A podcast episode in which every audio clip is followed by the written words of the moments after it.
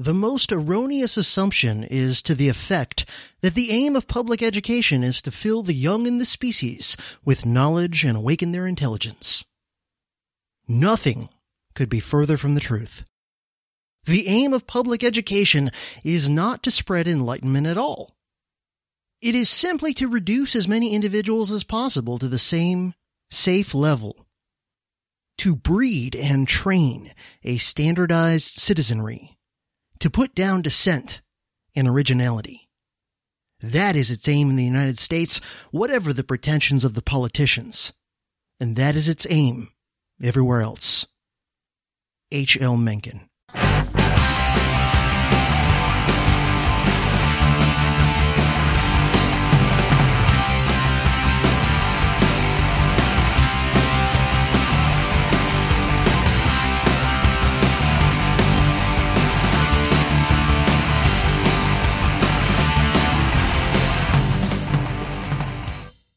Hey everybody, CJ here with another fun-sized dose of dangerous history. Yes, behind the scenes I am whittling away at multiple large upcoming projects, but none of them are quite ready to record yet.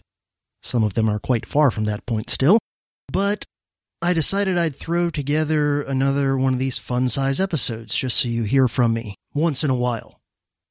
I hope you're doing well. I myself am quite willing to admit that I've been struggling a lot lately with mental health broadly defined, and it mostly has to do with the insanity of the world as sort of negative, depressing background noise, and then with the specific effects in my own little micro world of the COVID hysteria on my job. It has made my teaching day job so much more difficult, stressful, soul crushing, and consumptive of my time and my energy. Because of everything going online and all that kind of stuff, my, my job has just gotten crazy. And my work days are just blurry Groundhog Day, exhausting installments of getting up super early and working like a madman. And then by, you know, late afternoon, early evening, I am just fried and I'm still trying to do as much work on the podcast as I can, but it's been harder and harder just because the job has been eating up so much of my time and my energy. So just as a side note, if you're not already a contributor or supporter of the show, but you enjoy the show and you value what I do, if you are able to, I hope you will consider becoming a supporter. I really could use the help Every little bit puts me a little bit closer to buying my freedom and maybe potentially being able to do this and related things full time. I'm not there yet for sure. But with your help, maybe I can get there. Maybe I can buy my freedom and walk away from the day job before it kills me.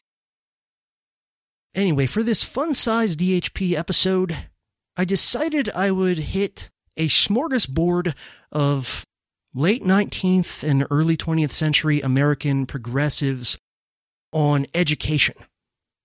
Because, of course, with all the work I've been doing on Woodrow Wilson the past few years, I've been running into progressivism in education in various ways as part of that research. And, you know, I already knew from reading people like John Taylor Gatto that the progressives had a big impact on the way that schooling evolved in America since the late 19th century. And yeah, you know, you had people like Horace Mann all the way back before the Civil War who really got the ball rolling on importing the Prussian style school system in, in America and getting it set up first in New England and then ultimately getting it more or less standardized throughout the country in the aftermath of the Civil War. And certainly some of the ideas that the progressives had about education you can find already lurking in ancestral form in Horace Mann and others of his era. But nonetheless, I still think that the progressives, if nothing else, drastically amped up some of the kind of most anti individual and anti intellectual freedom aspects of the Horace Mann paradigm of education. So the Horace Mann paradigm to me is sort of like a halfway house in between what America had for schooling before and what it ends up getting, say, in the 20th century. But the progressives performed an important role of really deeply and systematically revamping American schooling. And doing so with resources that Horace Mann and people of his era could not have dreamed of in terms of support from major universities as well as things like corporate foundations and so forth. So I started off with a quote from H.L. Mencken, obviously a critic of American schooling from the early 20th century. And now we'll see by looking at some of the words of progressive education reformers and advocates themselves, was Mencken right to criticize public schooling as he did? So anyway, I'm going to share with you a sampling of quotes from key people in kind of progressive education and for the most part, I'll let them speak for themselves, although I probably won't be able to help myself from commenting on some of these quotes. But anyway, the first one is going to be from an American philosopher and scientist who is considered the father of pragmatism as a philosophy in America. A guy named Charles Sanders Peirce, who in many ways I think is best thought of as like a proto progressive. In the same way that, for example, before punk rock really popped up in the 70s, you had from the mid 60s into the early 70s, you know, still well before punk rock existed, you nonetheless had sort of proto punk bands and musicians of various sorts, right? That you can look back on and go, oh yeah, those guys, it wasn't quite punk rock yet, but they were, you know, sort of ahead of the curve on some of that stuff, right? And so you could look back and make a list as big or little as you wanted to get, right? But, you know, you could point back to like The Who, the Kinks, Iggy Pop, you know, and I'm not going to keep listing off artists, but you, you get the idea, right? That these are the sorts of things that they're not quite punk rock yet, but they're almost there. And my understanding of Charles Sanders Peirce is kind of that way that he's sort of like a proto progressive. Although I admit I don't know a huge amount about him. But he was a major intellectual influence on a lot of leading progressives who are much better known to us today. So anyway, this passage I'm going to share with you comes from an article he wrote called The Fixation of Belief, which was published in an 1877 issue of the magazine Popular Science Monthly. So Charles Sanders Peirce writes, quote, Let the will of the state act then, instead of that of the individual. Let an institution be created which shall have for its object to keep correct doctrines before the attention of the people, to reiterate them perpetually, and to teach them to the young. Having at the same time power to prevent contrary doctrines from being taught, advocated, or expressed. Let all the possible causes of a change of mind be removed from man's apprehensions. Let them be kept ignorant, lest they should learn of some reason to think otherwise than they do let their passions be enlisted, so that they may regard private and unusual opinions with hatred and horror. So he's describing an educational paradigm that's almost like brainwashing, basically, where a major purpose of the schooling is not to enlighten, but just the opposite. It's about indoctrinating people with certain ideas and beliefs and then training them to cling to those and to be militantly against any other competing ideas. He explicitly says that this school he's describing is going to put ideas into the heads of the young, but at the same time, as he says, it will have the power to prevent contrary doctrines from being taught, advocated, or expressed. So he's, he's explicitly saying that schooling should be used for a form of thought control and indoctrination. And again, just let me share the last couple sentences with you just to reiterate it. He says, and I quote, Let them be kept ignorant, lest they should learn of some reason to think otherwise than they do. Let their passions be enlisted, so that they may regard private and unusual opinions with hatred and horror. End quote. So they're going to be trained such that their own emotions are going to be their self thought police. Hmm. looking around at the current state of the United States and people losing their minds and being militantly irrational and emotional, has Peirce's dream been achieved? The next passage I'm going to share with you comes from John Dewey. And by the way, these uh, progressive education quotes, I'm sharing them with you in the order in which these things were published. So we go from Peirce in the 1870s to the 1890s with John Dewey, who is undoubtedly the best known progressive schooling activist from this time period. And so this passage comes from an 1897 essay of his called My Pedagogic Creed. Dewey says, quote, I believe that all education proceeds by the participation of the individual in the social consciousness of the race. I believe that the only true education comes through the stimulation of the child's powers by the demands of the social situations in which he finds himself. Through these demands, he is stimulated to act as a member of a unity, to emerge from his original narrowness of action and feeling, and to conceive of himself from the standpoint of the welfare of the group to which he belongs. I believe that education is the fundamental method of social progress and reform. I believe that every teacher should realize the dignity of his calling, that he is a social servant set apart for the maintenance of proper social order and the securing of the right social growth. I believe that in this way the teacher always is the prophet of the true God and the usherer in of the true kingdom of God. So here, schooling is going to be not just about inculcating certain beliefs, but it's about truly absorbing the individual into the collective. All education proceeds by participation in the consciousness of the race, he says. The student will be stimulated to act as a member of a unity and to conceive of himself from the standpoint of the welfare of the group.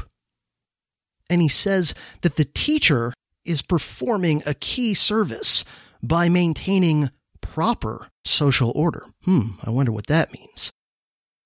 And securing the right social growth. And he literally says that a teacher who's doing this is bringing in the kingdom of God. Now, if that doesn't sound terrifying and culty to you, I don't know what else to tell you. And one of the key things happening here that probably Dewey did more than anybody else, but a lot of these other people I'm going to be sharing quotes from certainly did as well, is that the progressives, much more so even than somebody like Horace Mann, completely upended hundreds and even thousands of years of tradition of thinking about education. Since at least the ancient Greeks, if not even further back, education was always conceived first and foremost in individualistic terms. The idea was that what education truly comes down to is more than anything else, you becoming a better you because by learning knowledge and skills and wisdom and things that you didn't previously have, you're going to be a more capable individual, but also a better one. Because the idea is if you're better educated in the true sense of the word educated, right? Not just in the sense of I spent this many hours sitting in this school or whatever, but true education is always first and foremost an individual activity, even if you're doing it you know, with others in a, in a classroom setting or in any sort of a group setting, still ultimately it's each individual that is experiencing education and is cultivating themselves to be a better them, right? And so that's the idea. And the progressives are explicitly saying that to them, education is about the exact opposite. Rather than about cultivating yourself and your individuality and presumably your unique talents and personality and all these sorts of things, Instead, what education is first and foremost about for the progressives is about indoctrinating you with the right beliefs and in absorbing you into the collective, which is the exact opposite of the classical idea that it's about cultivating yourself to be the best you you can be. The next quote comes from a guy named William Torrey Harris, who held a position of United States Commissioner of Education from 1889 to 1906. So I'm not sure the exact like legal or constitutional details of what that job entailed. There was, of course, not yet a federal Department of Education, so I'm not sure exactly what he was presiding over or anything like that. Because the federal Department of Education doesn't come in until, I believe, the 1970s. But obviously the federal government was already at least peripherally getting involved in education all the way back in the 19th century. Otherwise, this guy wouldn't have had this job and this title. So, in a book titled The Philosophy of Education, published in 1906, William Torrey Harris says this quote, 99 students out of 100 are automata, careful to walk in prescribed paths, careful to follow the prescribed custom. This is not an accident, but the result of substantial education, which, scientifically defined, is the subsumption of the individual. So there you go. He notes that most people seem to be just kind of mindlessly conformist and whatever, which I don't think is wrong. It's just kind of a statement of what you see if you observe most people around you in society, right? Most people are just kind of mindlessly going through the motions and sort of doing what they're told and doing and saying and believing the expected things of them. But he says explicitly that this is not an accident. He says it's the result of education. But then he goes on to define education scientifically as the subsumption of the individual. So here's this guy who was the head guy in the federal government for education for almost two decades. And he explicitly says that education is ultimately about subsuming the individual into the collective. And that this tendency of most people to just, you know, conform and go along with whatever's around them, which I think probably for most people is kind of a natural tendency. I really do believe that evolutionarily human beings have generally been selected for conformity. In the sense that if you were a nonconformist in most human societies throughout history and the much greater time period of prehistory, if you were a nonconformist in many societies, that would be the end of your genes. I mean, in an extreme case, your tribe might decide to exile you, which might mean death. Very likely back then. Or they might decide to sacrifice you to their gods or something like that for having too weird of beliefs and behaviors and whatever. And even if your tribe didn't do something as drastic as exiling you or killing you or something like that, if you were a nonconformist, even if they let you live in society, probably you were less likely to get mates. So this to me is the evolutionary explanation of why most people seem to be just hardwired for mindless conformity. So I think even without this system of schooling that the progressives were designing, it's likely that most people would be fairly conformist most of the time, and only a small minority contingent of weirdos. People like me, and I would guess very likely people like you, dear listener, are kind of born not hardwired for mindless conformity. But William Torrey Harris is saying that the schools need to deliberately try to cultivate the trend of mindless conformity, to, to bring it out even more, to amp it up. And so, again, looking around at the world today and how hyper tribalistic and often extremely irrational people are becoming, are we living in the consequences of the ideas of people like this? The next one, of course, comes from our good buddy Woodrow Wilson. Woodrow Wilson near the end of his academic career, not long before he left academia to run for governor of New Jersey, in 1909, so literally the year before he ran for governor, he delivered a lecture called The Meaning of a Liberal Education, which was a speech to the New York High School Teachers Association. So this is, you know, when he was still president of Princeton University and one of the most respected academics in America. Woodrow Wilson in this speech said the following, quote, it is imperative that we distinguish between education and technical or industrial training. We want one class of persons to have a liberal education, and we want another class of persons, a very much larger class of necessity in every society, to forego the privileges of a liberal education and fit themselves to perform specific, difficult manual tasks. The majority of men have to be drawers of water, and hewers of wood. So this to me is a very, very elitist, paternalist sort of a statement. The idea is that the vast majority of the masses should not have a genuine liberal education in the sense of, you know, a classical liberal artsy type of an education. And they should only get basically job training.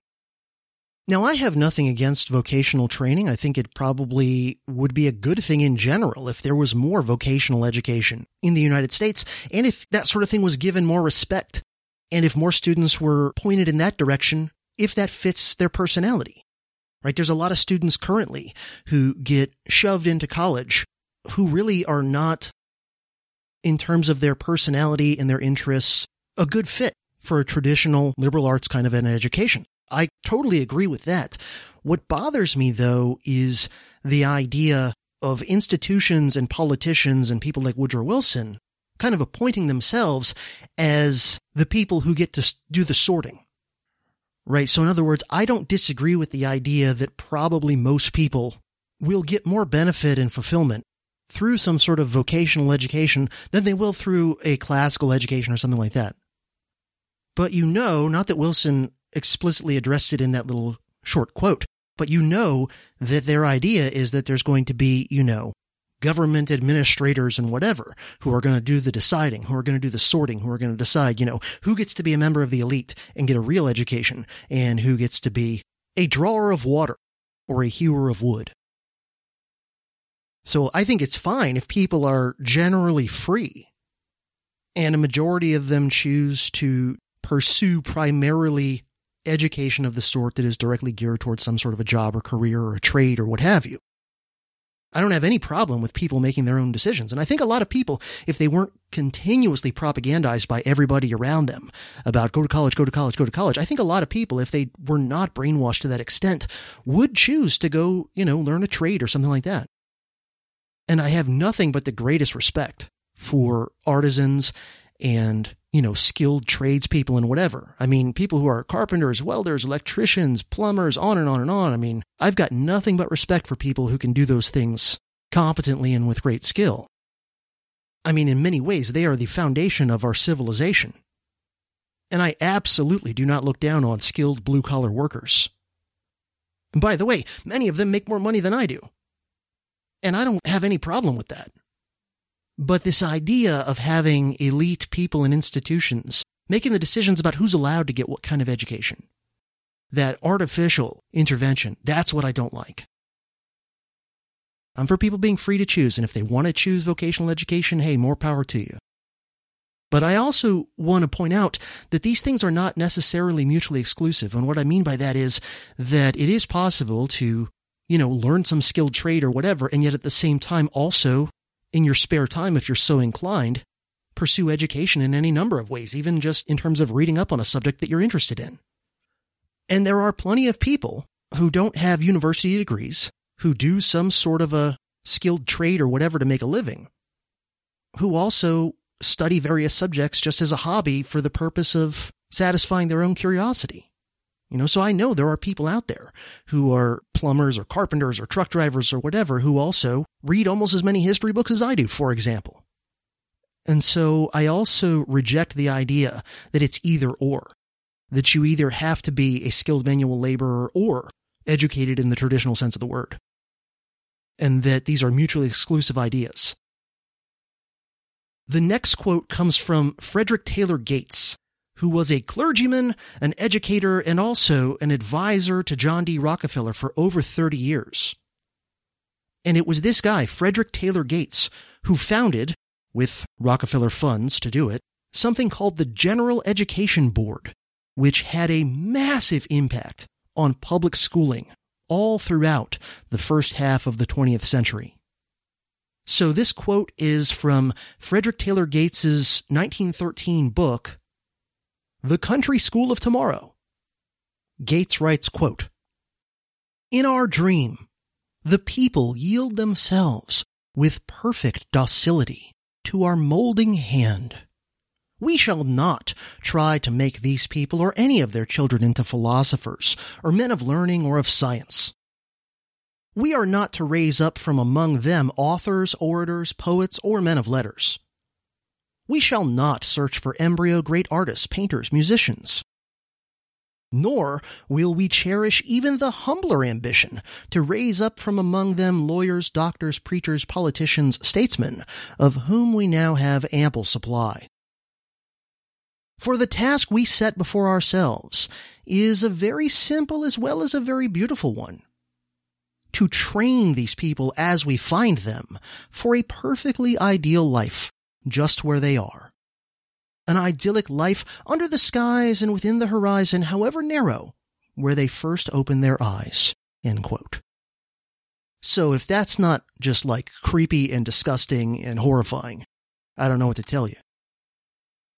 And there, very clearly, you get some of the same ideas as the Wilson quote, but elaborated much more fully, and with it explicitly being said that the elites, people like Gates, get to decide who gets to be molded into what via education.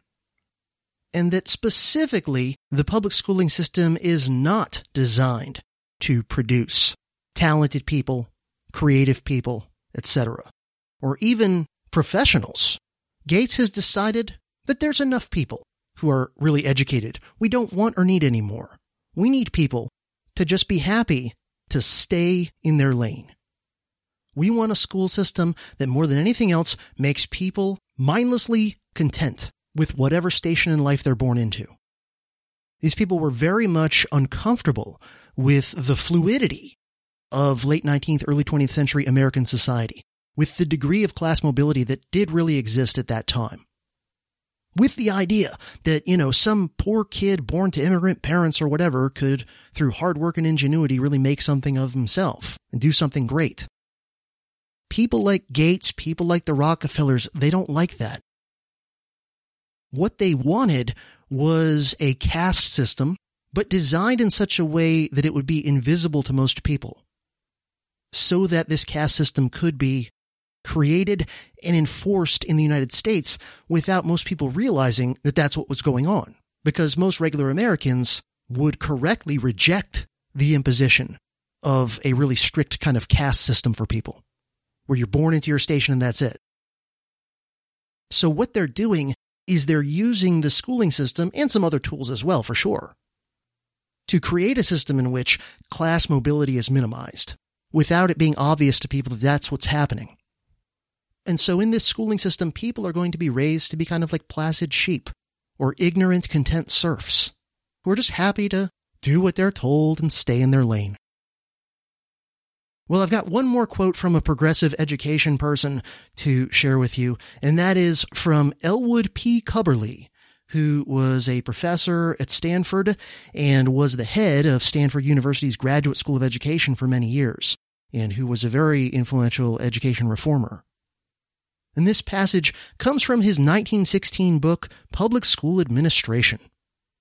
Cubberley writes, quote, Our schools are, in a sense, factories in which the raw products, children, are to be shaped and fashioned into products to meet the various demands of life. The specifications for manufacturing come from the demands of 20th century civilization, and it is the business of the school to build its pupils according to the specifications laid down. So there you go. The schools are factories. The kids are the product. So before we wrap up this episode, I just want to share with you one more time that H.L. Mencken quote. And think about how right is Mencken? Given what these progressive education people said themselves in their own words about the system that at the time they were helping to create for schooling in America. So, one more time, H.L. Mencken on public education. The most erroneous assumption is to the effect that the aim of public education is to fill the young in the species with knowledge and awaken their intelligence. Nothing could be further from the truth. The aim of public education is not to spread enlightenment at all. It is simply to reduce as many individuals as possible to the same safe level, to breed and train a standardized citizenry, to put down dissent and originality, That is its aim in the United States, whatever the pretensions of the politicians, and that is its aim everywhere else. Sometimes an institution that appears to be failing at its supposed purpose or its supposed job, sometimes that institution isn't actually failing because its real job isn't what most people think it is. And so a good example of that is the Federal Reserve, right? If you're told, oh yeah, the Federal Reserve is there primarily to stabilize the value of the dollar and manage the business cycle and smooth out the economy. And then you look at the empirical reality that the Federal Reserve, since its creation in 1913, the dollar has lost most of its buying power. It's lost something like, you know, 98, 99% of its buying power based on, you know, what a dollar could buy you in 1913. And the fluctuations of the business cycle have not gotten less severe, but more severe. So based on that, you would have to say the Federal Reserve is a complete failure. But of course, as anyone knows who's read something like The Creature from Jekyll Island, or any other honest take on the history of the Fed and where it really came from and who really designed it and for what purposes, like, for example, some of the stuff Murray Rothbard wrote about the Fed then you realize that the purpose of the institution was never, first and foremost, to stabilize the economy and preserve the value of the dollar. Instead, it was designed by the banksters to serve their interests, to make sure that Wall Street would continue to dominate America top to bottom, and to make sure that there was something to bail out the big financial institutions whenever they needed. And if you realize that that's the true purpose of the Federal Reserve, regardless of what the public version of, you know, what it's up to says, right? That that's just propaganda for the masses. The real purpose, the esoteric purpose is to empower and bail out Wall Street. Then you go, oh yeah, the Federal Reserve gets an A plus because it's been doing that very well for 107 years. Well, likewise with the public schooling system. If you think that this thing was really designed and intended to produce people coming out of the schools who were genuinely educated in the truest sense of the word, who are cultivated, who have acquired lots of useful, valuable knowledge and wisdom, who have become better versions of themselves, who are open to new ideas and creative and are capable of good, clear thinking and analysis and independent thought. If you think that's what our school system is designed to do, then you'd have to say it's getting an F if you look at just most people coming out of the system. Yes, there are rare exceptions. There are people who go through the public school system for a number of years and come out and still have some independent thought and still, you know, manage to achieve some education somehow. I myself am one of those people, I think. Maybe you are too. But the vast majority come out not really capable of independent logical thinking not having cultivated their unique talents and gifts to the utmost of what's possible. And instead, they come out mostly having learned submission, obedience, and conformity. But what if teaching submission, obedience, and conformity was actually the real purpose of the institution? If the real purpose of the institution is to indoctrinate certain beliefs, to hobble someone's critical thinking capability, to erode someone's individuality and to inculcate massive increases in submission, obedience, and conformity. If that's the real purpose of this institution, and by the way, that is what the half dozen quotes from progressive education activists that I just shared with you, they flat out said that. If that's its true purpose, then the system is actually doing very well. I hope you've enjoyed listening to the Dangerous History podcast, and I hope that you found some value in it. If you have and you'd like to contribute to my work, there are many different ways that you can help out. One that costs you nothing but maybe a little bit of time and effort is to help spread the word about the show to anyone you think might be interested in it. There are also a bunch of ways that you can financially assist me to continue doing the work that I do and to continue making it better as best I can as time goes on. The most helpful way and the one that gives you potentially a lot of value back in return is to sign up for a recurring contribution via either Patreon or Subscribestar, and the links to my Patreon page and my Subscribestar page will be in the show notes of this episode. I now have multiple levels of support via either Patreon or Subscribestar. For $2 per month, you are at the Apprentice Scholar Warrior level, and you will get access to all of the vintage DHP episodes, meaning the first 52 episodes of the show, which are no longer available to the general public. And of course, you'll get the satisfaction of knowing that you're helping to keep this podcast going, and you'll have my gratitude for doing so. For only $5 per month, you will be at the Journeyman Scholar Warrior level. And for this, you'll receive the benefits of the $2 Apprentice Scholar Warrior level, plus access to special bonus DHP episodes that are available nowhere else, as well as access to ad-free regular DHP episodes as they come out, and you will be eligible to join the Dangerous History Podcast Scholar Warriors private Facebook group. For $15 per month, you will be at the Scholar Warrior level, and you'll get all the benefits of the Journeyman level plus access to Dangerous History Lyceum course lectures as they are produced and released. And for $25 per month, you'll be at the Master Scholar Warrior level, where you will get all the benefits of the $15 Scholar Warrior level plus additional benefits still to be determined, but probably including but not limited to a regular live chat. You can also make one-time or recurring contributions to the Dangerous History podcast via PayPal or Bitcoin. And another great way you can help out my work is by clicking on any of the Amazon affiliate links on my website to do your Amazon.com shopping. And if you buy stuff after going through any of those affiliate links, I get a little commission at no additional cost to you. And this helps me to buy supplies, research materials, etc. to keep making the podcast and making the podcast better. I also have an Amazon wish list of things to help me out with the Dangerous History podcast and related productions that I put in the show notes of episodes. It's mostly research materials, but also there's some stuff in there, hardware for audiovisual production, etc. So if you want to order me something off there, that also helps out. Your support and contributions are what keeps this thing going and keeps me doing the work that I do.